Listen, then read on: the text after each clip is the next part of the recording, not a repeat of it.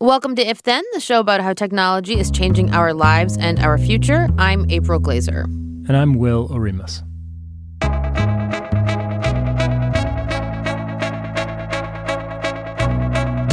Hey everyone, welcome to If Then. We're coming to you from Slate and Future Tense, a partnership between Slate, Arizona State University, and New America. We are recording this on the afternoon of Tuesday, March 26th. On today's show, we'll discuss the latest news from Apple, which held a launch event this week not for a new iPhone, but for a big new push into TV, gaming, and the news. There's even an Apple credit card now. We'll talk about what it all means. Then April will give us a quick update on the Democratic effort to restore net neutrality and the hurdles that lie ahead. After that, we'll have a chat with Veena Dubal, a law professor at UC Hastings here in the Bay Area. We'll talk to her about how hundreds of Uber and Lyft drivers went on strike yesterday across California ahead of both companies planning major multi billion dollar IPOs. We'll also discuss a California lawsuit that impacts freelance and contract workers, forcing many of them to be reclassified as employees, and a bunch of other stuff on the topic. It's a really complex thing. I'm excited to have Veena with us. And as always, we'll end with Don't Close My Tabs, some of the best stuff we saw online this week. That's all coming up on If Then. Judy was boring. Hello. Then Judy discovered chumbacasino.com. It's my little escape. Now Judy's the life of the party. Oh, baby, Mama's bringing home the bacon. Whoa. Take it easy, Judy. The Chumba life is for everybody. So go to ChumbaCasino.com and play over 100 casino style games. Join today and play for free for your chance to redeem some serious prizes. Ch-ch-chumba. ChumbaCasino.com. No purchase necessary. Void where prohibited by law. 18 plus terms and conditions apply. See website for details. Okay, so uh, Will, you sat through the entire Apple event yesterday, right? I did. Or you like watched it online, I assume. You didn't go to Cupertino. I did not. There was a parade of announcements and a parade of celebrities at the end. We had Spielberg, we had uh, Reese Witherspoon and Jennifer Aniston and Steve Carell. We had Oprah. Oprah. uh, Oprah shouting Right? "Apple" at the end, which was which was a nice touch, really. Um, yeah, it was Yeah. it was long, and there were no devices announced, and that's kind of what's interesting about it. Oh, yeah. So that's super rare. Like these events usually are pretty hardware centric because Apple is pretty much primarily a hardware company, right? Right. So in the past, Apple has made hardware and then it has made software to run on that hardware. Yeah. And a big secret to the company's success, obviously, has been that the software and the hardware work together seamlessly. And it's this nice, clean, closed ecosystem where Apple controls everything. So it would have events to launch new devices like iPhones and iPads. It would have other events, often in the spring, to launch a new operating system, like a new version of, of iOS and Mac OS. But now we got a new type of event, and this event was centered on what Tim Cook calls services. Right. No, and now now the idea with moving into services is that everybody already has an iPhone and a and a Apple computer. So how are they going to make money now? I mean, we, they've they've actually seen plateaus in sales when it comes to iPhones, right? And and to be clear, these iPhones now cost like about a thousand dollars, at least the nicest ones. So you know, people are just not buying a new one every time there's a new one out anymore, perhaps. But but the sales have slowed, and and so now uh, the next place they're trying to, you know, take all our money is through these kinds of subscription based services, and those a number of those were unveiled uh, on Monday. Can you talk us through some of the the new things that Apple's gonna, or maybe tweaked things, but kind of these services that Apple's going to be providing? Yeah, so they, they sort of spent the past 10 years trying to come up with what's the next iPhone, like what's the next device that's going Right. to carry Apple for another decade, and they never quite found And it was the Like, uh, AirPods, right? That was it. it was that everyone will keep losing them, and so they'll keep buying them. I know you hate the AirPods and you think they look like earrings. No, they're good. People like them. I just don't want them for myself. But uh, but but it turns out that the obsolescence in those is not carrying over. it's not enough to to carry the torch of the iPhone, I guess. Yeah, I mean, I think the AirPods have a lot of potential, but they're not on the same level as the iPhone in, in terms of expense. People aren't losing them as quickly as I thought they would. Maybe not. um. So anyway, what's uh what what what's on the table now? Yes. so, having failed to come up with the new killer uh, hardware, they are shifting towards services, and these services uh, that were announced this week include a new version of Apple News. It's called Apple News Plus, and the idea is you you pay Apple nine ninety nine a month, and you get access to like some three hundred different magazines, some of which you would normally have to have your a separate subscription for. Um, they'll look nice, you know, fancy fonts, maybe some interactive stuff uh, in the Apple News app. You will also get two major newspapers, access to content from the Wall Street Journal and the Los Angeles Times, a few other digital offerings, but basically this is apple bought a, startup called texture a few years ago that, that did something similar. It would bundle a bunch of different magazine subscriptions together in one app. This is what that turned into. Mm. and apple is hoping that you'll pay this extra fee to, to read you know whatever your favorite magazines are within apple news. And in fact if you bought the subscription it's actually cheaper than buying a subscription to just one or two of the many different publications that are contained within it. So, as long as you don't mind reading magazines in Apple News, it could be a good deal for you. But that's just the start. There's also Apple TV Plus, um, and and that the details there are fuzzy. But basically, it seems like Apple wants to start competing to some degree with Netflix and Amazon Prime, and it's it's mm-hmm. rolling out its own TV shows, and that was hence the parade of of Hollywood uh, figureheads at the end of the event. Um, and then Apple Arcade is a subscription gaming service where you'll get access to a whole bunch of games for one monthly price. Again, we don't know the price on either the gaming or the TV service. And then one more thing Apple announced this week is Apple Card, which is a credit card. It works with Apple Pay and Apple Wallet.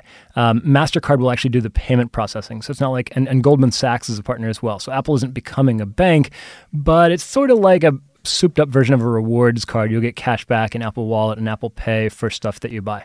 Of course, I have questions and thoughts on all of these, but my uh, the mo- most of my questions are about the news because that's the business I'm in. You know, I read your article. You had a great piece on this that I recommend people read. The kind of walk through the potential pitfalls or how this might work uh, on Slate. It's called "Apple is reinventing itself as the ultimate middleman."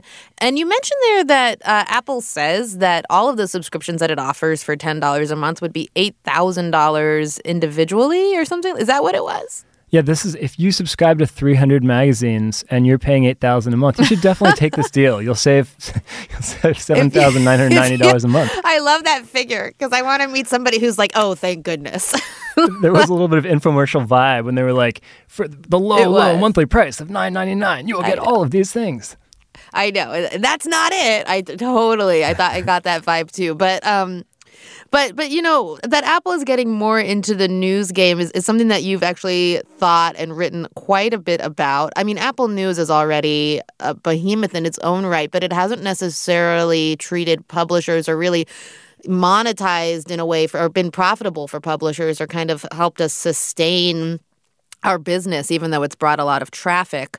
And so obviously, I'm a little skeptical about this new deal. Can you kind of uh, let me know if this you think this will work or what some pitfalls might be or concerns or or, or maybe this is potentially great. I don't know. Yeah, I, I mean, I think Apple was hoping that this would be something bigger. A- Apple News is a pretty successful product in terms of people using it. People seem to like it. A lot of people are getting their news on there. The the readership is growing quickly. But you're right. They, they've they have had a lot of trouble um, selling ads on there, and and the publishers who put their stories on there are not seeing much money from it.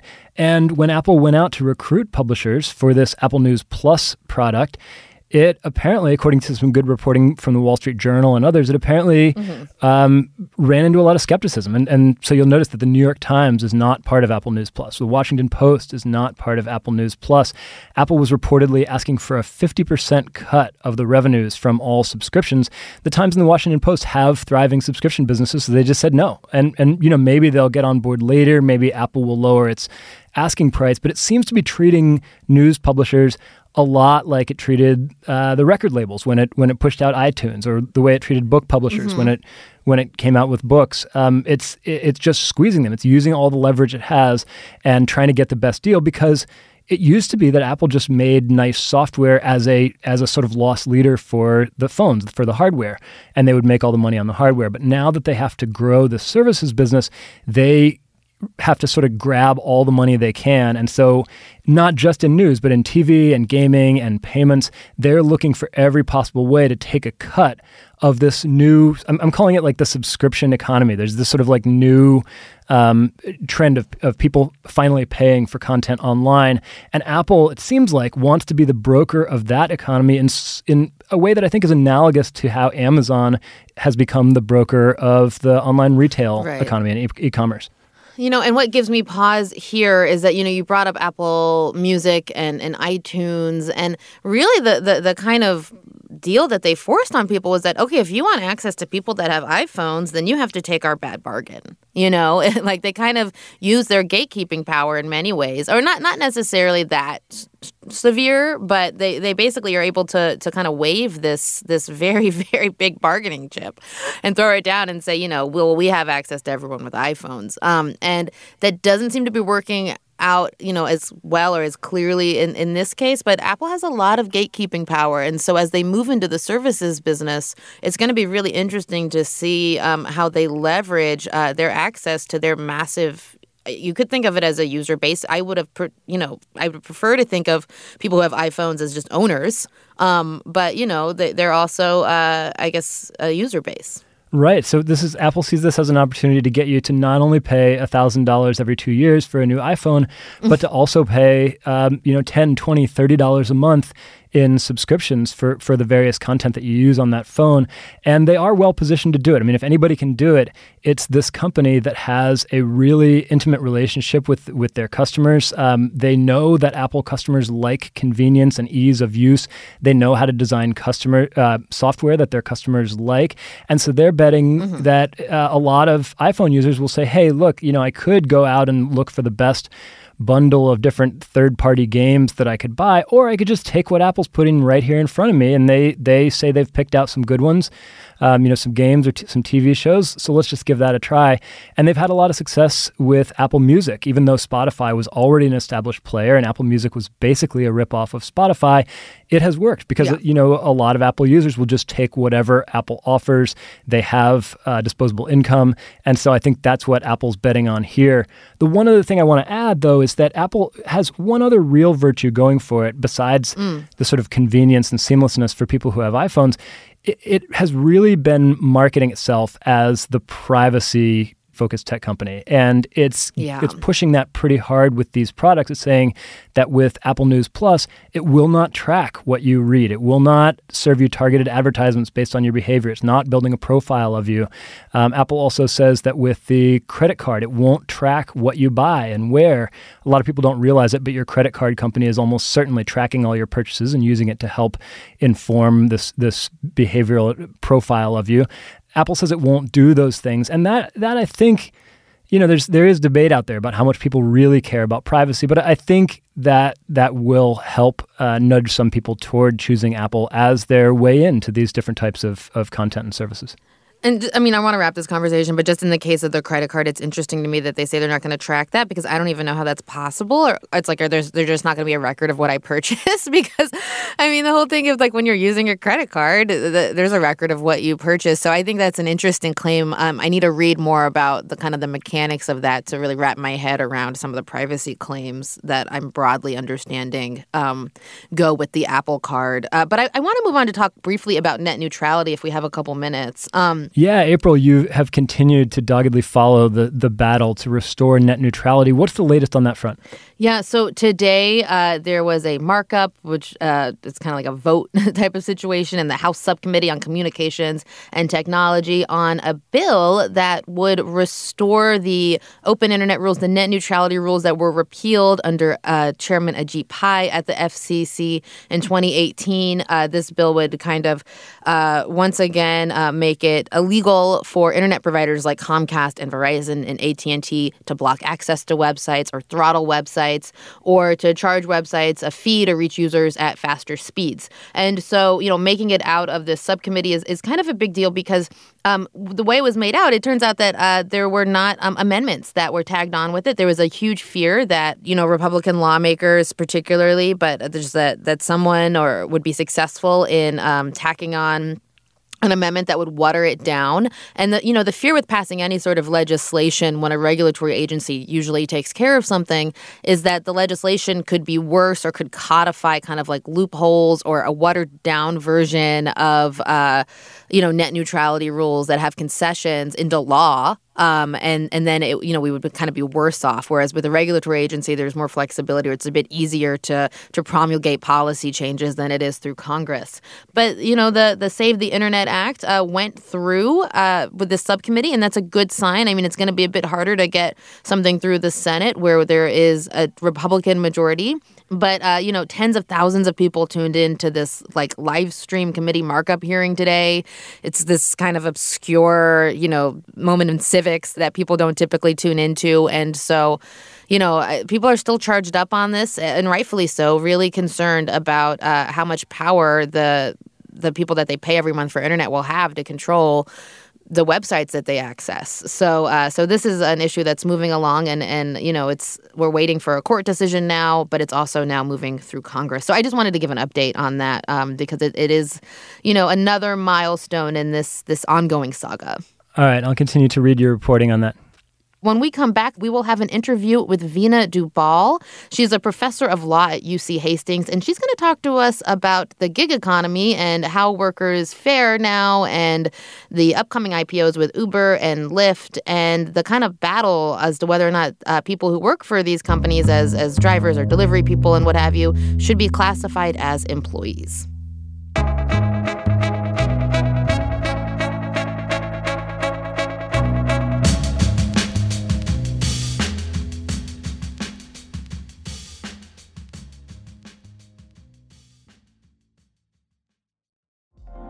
Apple Card is the perfect cashback rewards credit card. You earn up to 3% daily cash on every purchase every day. That's 3% on your favorite products at Apple, 2% on all other Apple Card with Apple Pay purchases, and 1% on anything you buy with your titanium Apple Card or virtual card number. Visit apple.co slash card calculator to see how much you can earn. Apple Card issued by Goldman Sachs Bank, USA, Salt Lake City branch. Subject to credit approval. Terms apply. Our guest today is Veena Dubal, Associate Professor of Law at UC Hastings, who specializes in labor as it pertains to the ever growing gig centric workforce. Veena, thanks so much for joining us. Thank you for having me. So let's start with the news a bit. Hundreds of drivers staged strikes or a strike uh, across California yesterday. These are drivers for Uber and Lyft. What were they striking over exactly? I know there are a lot of reasons for there to be grievances, but there were a few specific things this time, right? So the drivers in Los Angeles were that what what sort of precipitated the strike was specifically a 25 cent cut in their um, in their pay. Um, but the drivers that were up protesting in San Francisco were protesting both pay and a number of other things, including um, policies around their deactivation and termination, um, the fact that Lyft is about to, and Uber for that matter, are on the verge of an IPO, and they feel that the model isn't profitable, that it's certainly not profitable for them, and that there are just certain things that need to change before the companies take those huge steps. Um, I, I, think that there, you know I spoke with a number of drivers who are also protesting m- things more broadly, um, in addition to pay and um, and the precarity of their you know, living in fear of constant termination. I talked to drivers who were angry that their data was being um, constantly recorded by Uber, that they had no access mm. to hmm. that data, that in general, folks feel like they are. Um, that they are working for this behemoth company that they and they have no control over anything and so I think that's what instigated a lot of the anger. And that's uh, it's it's interesting you say they have no control over anything because the whole kind of situation of their workforce is premised that on that they have control that they're contract workers, right? And so maybe you can kind of explain to us first of all how many contract workers there are or gig workers and and what exactly we mean when we say a gig worker or an independent contractor that works for these kinds of app-based platforms. So, whether or not someone is an independent contractor is actually a legal inquiry. Um, but what's happened with the Uber and Lyft and Handy and DoorDash and the whole what we now term um, that you know the technologically enabled gig economy is that the companies themselves have created a political and cultural notion of what it means to be a contractor that actually doesn't line up with um, legal definitions of contractor. And in the companies making these are um, these are people who are quote unquote their own boss, who have the flexibility to work when they want to, if they want to, um, and are therefore uh, somehow free.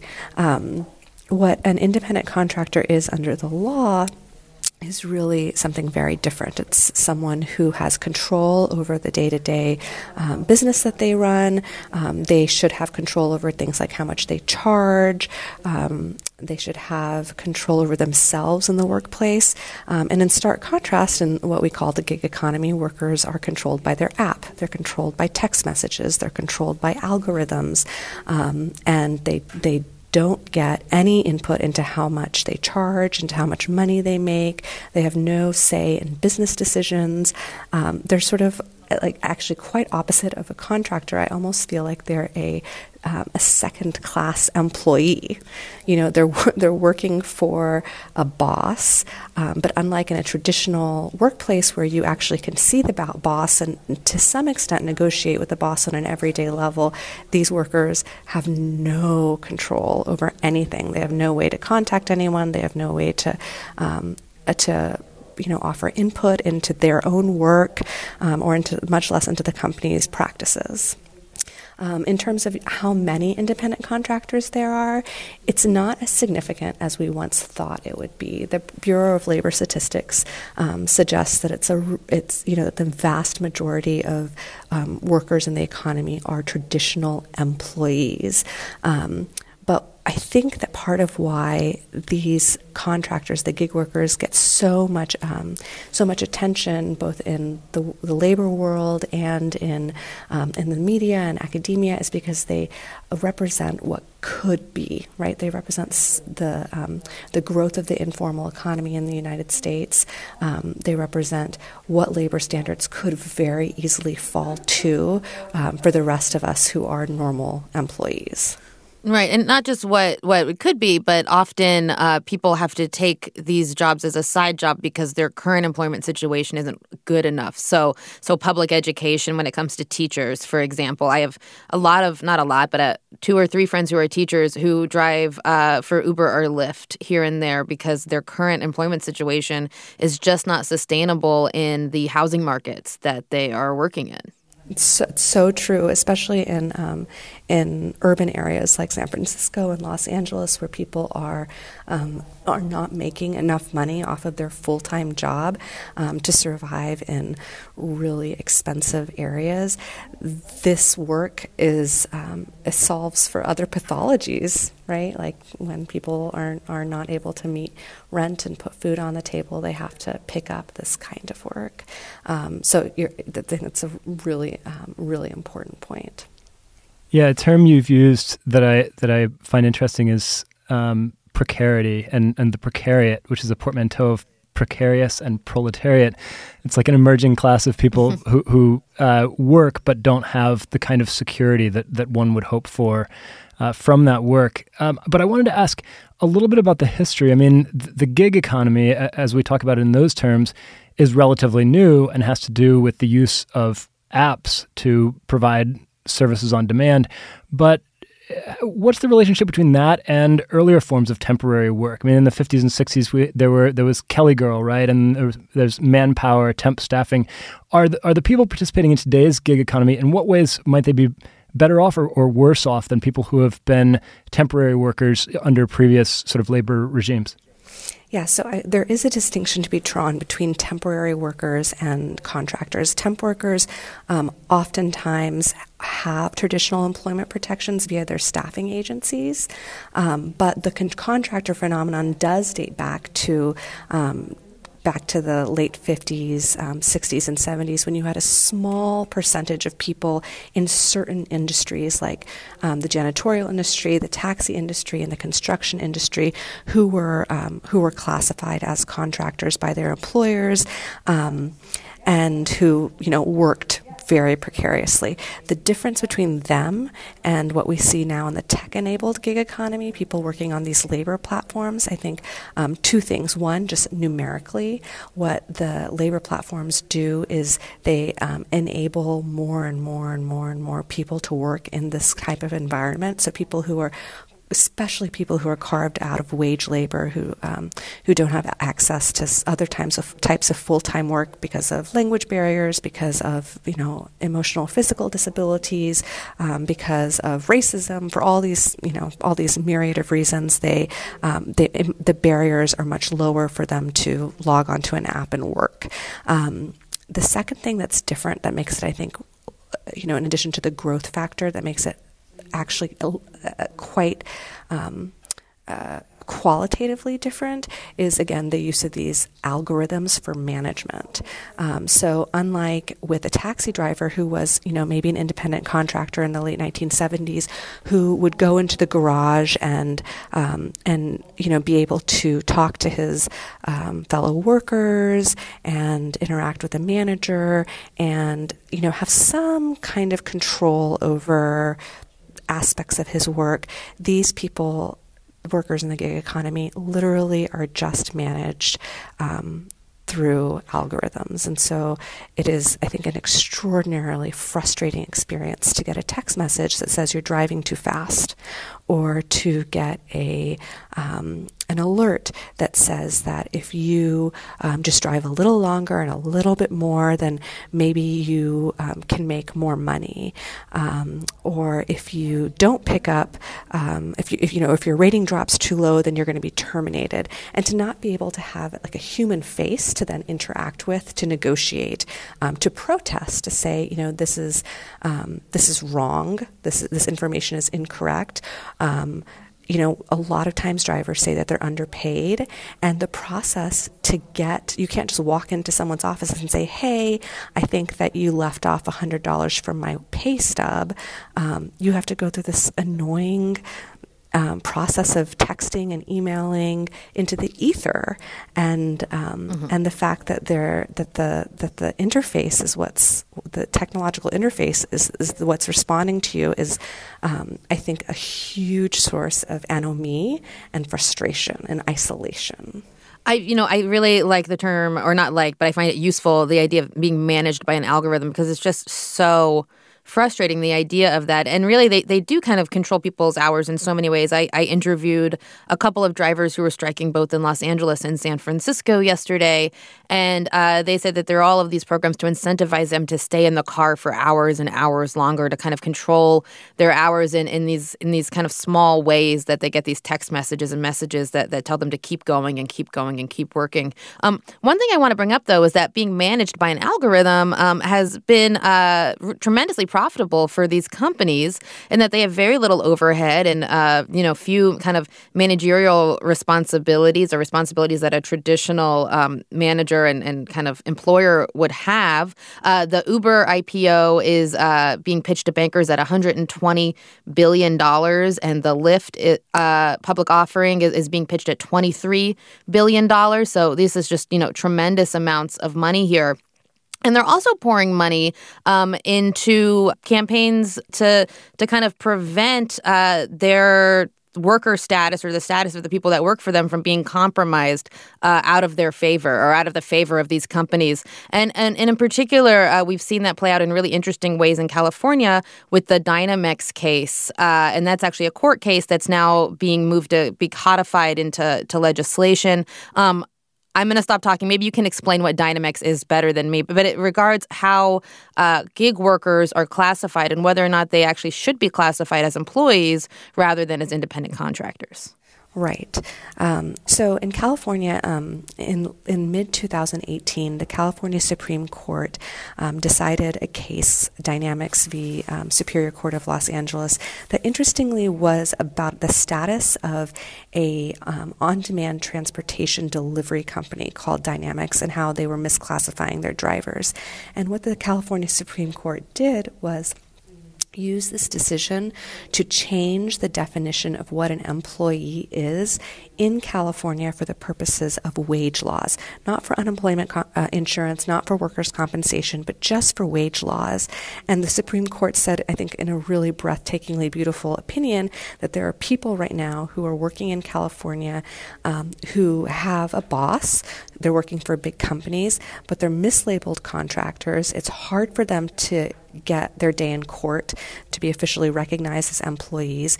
And so we're going to make it easier for the people. Instead of making it um, making it easy for the company to misclassify them, we're going to presume that everyone is an employee for wage purposes, and um, and it actually the company has to prove that no, no, no, our workers are actually independent contractors. And the key aspect of the test is that if the worker does what the hiring entity does, then they are an employee. So the example the court gave was, you know, if a plumber is hired by a department store that sells clothes, the plumber is not doing what the department store does. The plumber is, is fixing the plumbing, the department store sells clothes. Um, and I think the analogy can be extended to say, well, an Uber driver is driving for Uber. They're doing, you know, they're essentially doing chauffeur work. They're doing taxi work, and Uber is a transportation company under California CPUC rules. And so, um, understandably, these companies are very, very worried and upset because what this decision, which has yet to be enforced in the state, although it is the current state of the law, this decision means that their workers are employees that are owed uh, minimum wage protections and overtime protections. Um, and the fact that this is like such a huge deal for them and that they're fighting it so vociferously in the state legislature, to me, um, signals that they are not paying their workers minimum wage um, which is, you know, we've known anecdotally for a really long time.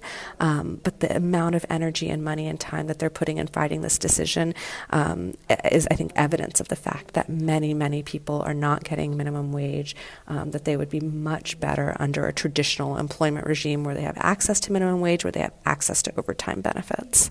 Right. And, you know, Lyft did say in its uh, filings for its public offering, uh, it told prospective investors that classifying drivers as employees would, quote, uh, require us to significantly alter our existing business model and uh, would cause what they called monetary exposure, which I think they meant uh, tremendous losses for the company. So they really kind of rely on their drivers not being employees and saving the money that they save from that. But then the, the cost of them not being employees kind of gets passed on to the public or to taxpayers in many ways, right? Because uh, then, you know, they have to go to the emergency room where they, they uh, are on food stamps um, or, or are in need of more public support.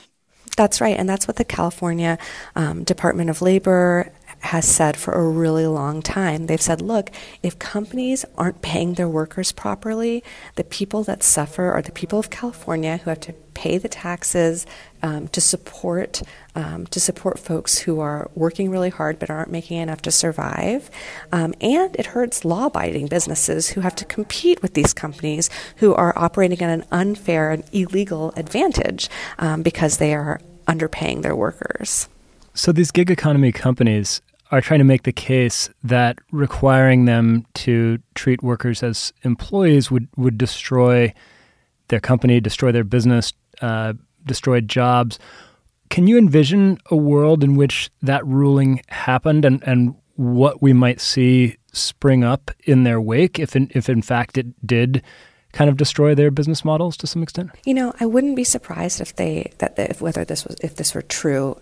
I studied the taxi industry for a really long time, um, and what I saw was that the taxi industry has never been um, profitable absent regulations, um, absent you know a regulatory framework in place. So it might be that, in fact, especially because they're just hemorrhaging money left and right on all kinds of, of different things that are that are not traditional to the taxi industry, like trying to invest in self-driving cars, trying to figure out how to use the data analytics um, that their drivers are constantly collecting, etc. I wouldn't be surprised if forced to actually pay their workers properly, whether these companies would go under. Um, and if that were the case, what I could envision is a really awesome, um, lots of different things that might be really good for workers and really good for consumers. You know, I think that consumers are really into the um, the idea of having an app that can get them a ride faster than, say, trying to hail a cab or trying to call a dispatch service. And I can also imagine a regulatory regime where you have an app, but you also have uh, a cap on the number of vehicles, you have minimum fares, um, so that this becomes, you know, possibly could become middle class work again with all of the technological flair of the 21st century. Um, and there's, uh, you know, based on everything that we've known, we've come to know, and all of the solidarity that's been built uh, between and among workers as a result of this ridiculously exploitative regime um, I think there's also potential for taxi cooperatives or for um, driver, driver cooperatives to emerge in that vacuum, um, which would be, I think, uh, really beautiful and exciting. So, uh, yes, I can see good things emerging if, in fact, um, this space were to be vacated um, by these these exploitative companies. Wow, driver cooperatives. I haven't heard that concept in a while, but that's a great note to end on. Veena Dubal, thank you so much for joining us. Thank you so much for having me. Okay, our interview with Veena is over, but I just wanted to add uh, a quick recommendation for people who are really interested in this topic. There's a article today in the New York Times entitled "The Backdoor Move Uber and Others Are Using to Shape Labor Rules." It's by Noam Scheiber, who I think listens to our show, or at least I know has at some point. Uh, and it's a it's a great unpacking of the kind of legislative, you know, dance that all of these kind of tech-based gig companies are doing across the country to ensure that uh, laws are passed that protect the status of workers as contractors and uh, does not force them to be classified as employees. This is happening in Texas. There's already bills that have been passed in Tennessee, uh, in Indiana, I believe, in Utah, and other places. Uh, and of course, it's playing out completely differently here in California. I really recommend people read that to get up to speed on this uh, very, very hot topic, especially as these companies are racing towards multi billion dollar IPOs. One final quick break, and then we'll have Don't Close My Tabs, some of the best things we've seen on the web this week.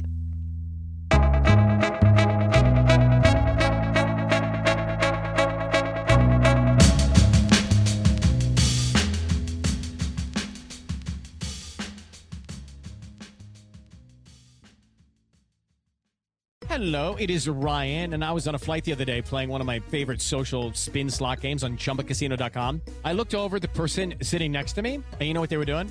They were also playing Chumba Casino. Coincidence? I think not. Everybody's loving having fun with it. Chumba Casino is home to hundreds of casino style games that you can play for free anytime, anywhere, even at 30,000 feet. So sign up now at chumbacasino.com to claim your free welcome bonus. That's chumbacasino.com and live the Chumba life. No purchase necessary. VGW Group. Void were prohibited by law. See terms and conditions. 18 plus.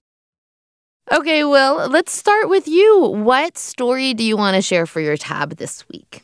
All right, I have a bit of potential good news. Oh, Uh, it's not really news; it's analysis, but but it's it's not dark and disturbing and grim and hopeless. So that so uh, that's a little bit of a switch. But this is a story from Wired.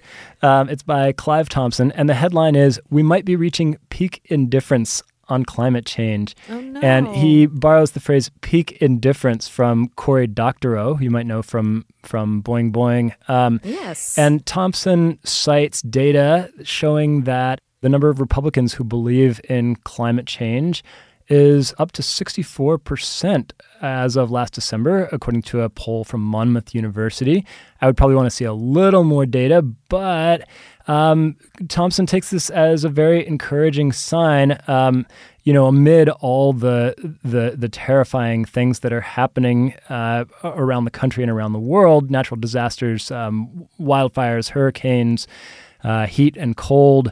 Um, uh, it looks like the message is finally getting through to folks that we've got to do something about this. Um, and that's despite uh, having a president and, and a Republican leadership that still tries to make the case that climate change isn't a real thing. Um, but his story suggests that we may be moving toward an era where there is finally bipartisan consensus that climate change is real, and we could potentially get on to the business of figuring out together what to do about it rather than having this eternal argument about whether the science is real or, or some kind of liberal conspiracy. Hmm. Yeah, no, it seems like. Uh we can't really start to solve things until we can just agree on a baseline. There's something that needs to be solved. I, I, I should read that. Thank you so much for that recommendation. Yeah. So, April, what's your tab this week? So I have a piece from Slate because sometimes we are the band that wears their own T-shirt. Uh, this is a fantastic cover story by our frequent contributor Justin Peters. It is entitled "Joe Rogan's Galaxy Brain." And it's about Joe Rogan's Galaxy Brain. Joe Rogan has, I think, the most popular or one of the most popular podcasts in the country. I mean, just wildly popular. Tons and tons of people listen to him. I think it's weekly. And these are like super long podcasts and they are incredibly alt righty, right? But still, like folks like Elon Musk and uh, Jack Dorsey, I think, has been on there. Uh, Alex Jones is a regular guest. And it gets into how these podcasts work and, and how Joe, Joe Rogan operates and why he's perhaps so popular, how he doesn't challenge his guests, and how he's created this, this very big platform for this kind of like unquestioning type of it's not journalism it's it's just this kind of interview show that that pretends to be journalism where people feel who are in power or who have wild ideas feel really comfortable just kind of saying whatever they want and are not going to be challenged um, and has really helped to popularize and present folks like alex jones who are you know really parroting these conspiracy theories that do have very dangerous consequences, you know, in the physical world. I don't want to say real world because the internet is real, but uh, but you know, about say whether Parkland survivors uh, have a hoax or uh, whether you know parents of the uh, victims of the Sandy Hook massacre, you know whether that was a hoax, and, and, other dangerous conspiracy theories that have really led to harm in the real world. Uh, but yeah, Joe Rogan has this incredibly popular podcast. the The piece is uh, very very smart, a lot of satisfying sentences and writing, and just kind of gets a peek into this wildly popular media space that uh, maybe a lot of people who listen to our podcast don't listen to as much, uh, but is really important to understand in terms of really kind of grokking uh, how people who are on the right or near the right uh, really, you know, like to consume their media, or at least what they're consuming. Yeah, this it was a really good piece. I agree, and I thought it did a good job of explaining the appeal of Joe Rogan's show while also sort of dismantling it and, and explaining why yeah. Um, it's not the sort of bastion of, of free thought and critical inquiry that it that it sets itself out to be. Um, but it you know it seems like Rogan is sort of speaking to this imagined Nixonian silent majority of people who think that the, the media is too liberal and that people are too quick to take offense. And uh, and I, I thought Peters did a really nice job of of capturing why that resonates with people, as well as uh, the ways in which it's actually often very lazy thinking that it, that is presented as either free thinking or as common sense. Yeah, unchallenging. And the the my one criticism I just want to add is is that it did not get into, and maybe there's just you know not enough space, and nobody wants to read another thousand words. So this isn't criticism as much as something that I would add to the piece or to an argument around this subject.